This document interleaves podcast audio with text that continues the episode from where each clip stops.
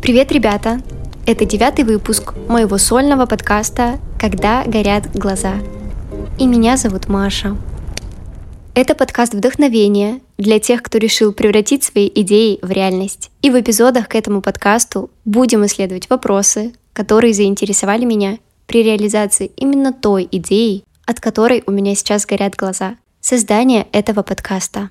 Но вопросы, которые будем разбирать, они универсальны для любой идеи, Просто подставьте свою. Поэтому приглашаю вас начать это захватывающее путешествие, где каждый выпуск — новое вдохновение, а каждая минута прослушивания — шаг к реализации вашей собственной горящей идеи.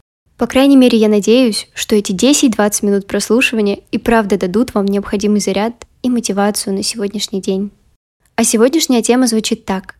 Знать, как идеально, делать достаточно. А заинтересовала она меня из-за того, что проект, который я начала с нуля почти месяц назад, подкаст, уже дошел до девятого выпуска.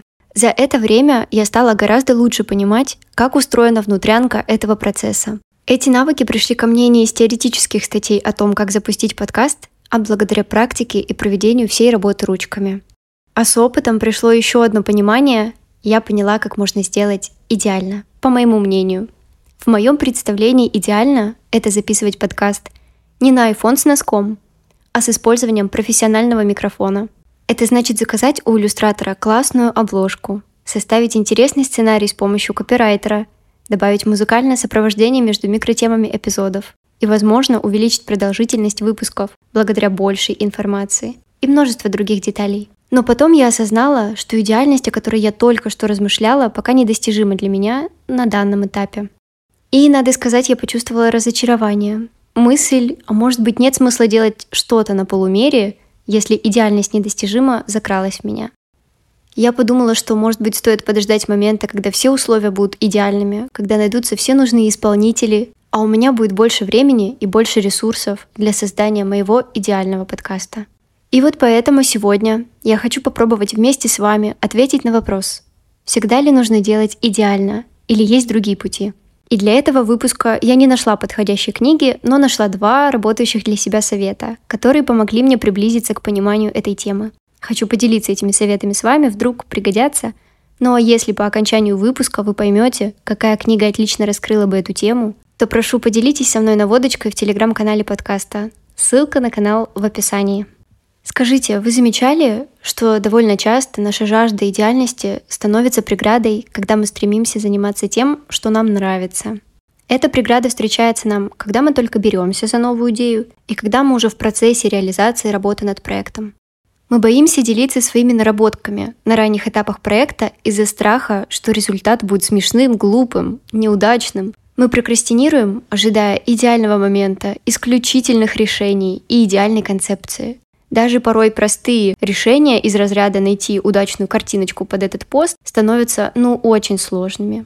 Я уверена, что почти каждый из нас встречался с чувством недостаточности и несовершенства, когда мы пытаемся поделиться даже промежуточными результатами своего творчества. Например, рисовать иллюстрации для себя в стол или показывать их очень близкому кругу кажется вполне естественным, да?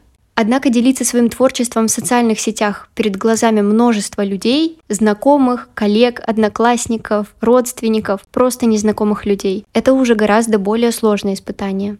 Мы опасаемся, что кто-то обнаружит недоработанный штрих, нашу кривую линию, и придется вкладывать дополнительные усилия в доработку до идеального. Иногда столько сил уходит на эту доработку до идеального, что мы даже теряем желание в принципе делиться своими работами. Постоянные размышления о совершенстве и чувство вины за неидеальность сжигают наши силы. Замечали? Мы могли бы пустить эти силы на получение опыта, на процесс работы над увлечением, но никак не на самоуничижение. Я тоже недавно столкнулась с таким моментом. При прослушивании аудиодорожки одного из моих эпизодов я услышала шум машин. И хотя я понимала, что место, где записываю выпуск подкаста, тише не станет, я все равно шла и перезаписывала в надежде на более идеальную запись. Что делать, когда мы столкнулись в очередной раз с таким моментом сделать идеально? Сейчас мне помогают два несложных способа. Первый способ – сделать как могу. Я упрощаю задачу до того, что могу сделать сама. Как мне сделать материалы на 30-40 минут эпизода, и чтобы в середине слушатели не уснули от скуки, и не было воды, если моих мыслей и информации хватает на 10-15 минут. Сделать как могу, очевидно. Делиться максимальным количеством информации, которые я хочу сказать, и не вымучивать из себя больше, чем могу, потому что вымученный контент не нужен ни вам, ни мне. И этот способ можно применять к любым проектам. Создаем свой блог про путешествия? Окей, пишем в нем как можем. Чем больше будем писать, нарабатывать руку, тем лучше у нас будет получаться. И через пару месяцев, глядишь, будет уже как могу равно, как хотелось бы.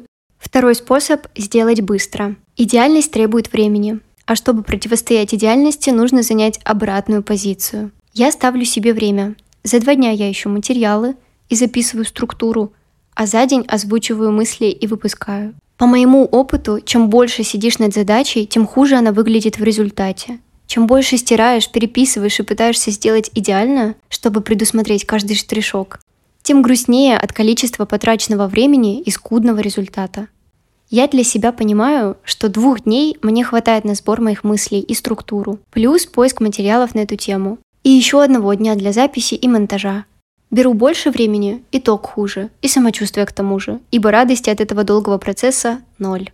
Еще я заметила такой момент, к примеру, если я нахожу кого-то, кто классно вяжет сумки, у кого большая аудитория и много вариантов самых разных изделий. Мне всегда интересно посмотреть, с чего начинал этот автор, чем он вдохновлялся, какие ошибки у него были на пути. Это дает мне небольшой прилив сил и понимание, что кто-то уже проходил через не идеально и не забросив, в результате пришел к тому, как, по его мнению, прекрасно. Ведь правда интереснее наблюдать настоящий путь человека, тернистый, с ошибками, взлетами, штилем, чем вдохновляться красивой картинкой и увидеть, что, ну, просто этот человек был слишком талантлив с самого начала и все 10 лет делал идеально красивые вязаные сумки с первого дня до сегодняшнего. Мне кажется, звучит неправдоподобно и уж точно неинтересно. Так вот, я к чему? Вы можете быть этим человеком для кого-то тем, кто начинал с идеей вязать сумки и который не с первого раза нашел тот самый крючок для вязки и хорошую пряжу. У кого, естественно, сначала не очень получалось, но он старался, учился, набирался опыта, транслировал свой путь. Вот такой путь без прикрас. И в результате пришел к тому, как ему нравится, и как нравится другим смотреть на его работы, пользоваться ими, вдохновляться. Это показывает, что не идеальный путь развития тоже может привести к прекрасным результатам.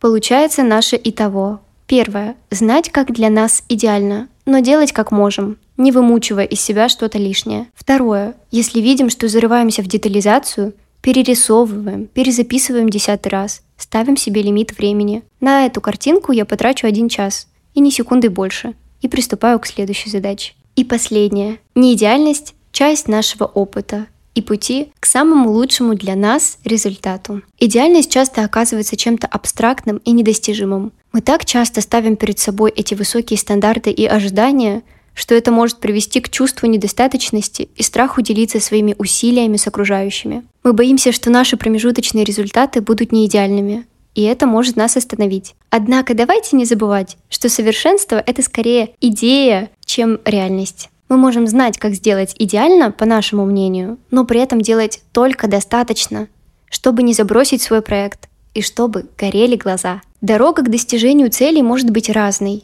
и включать в себя множество маленьких шагов. Мне кажется, важно не стоять на месте, понемногу двигаться, осваивать новые навыки и преодолевать барьеры. Давайте принимать свои результаты и ценить их, даже если они далеки от идеальности, от совершенства. Мне кажется, это важно. И до скорой встречи в юбилейном десятом выпуске. Спойлер, он будет не последним. Не переставайте верить в свои силы и оставайтесь со мной на вдохновленной волне, когда горят глаза.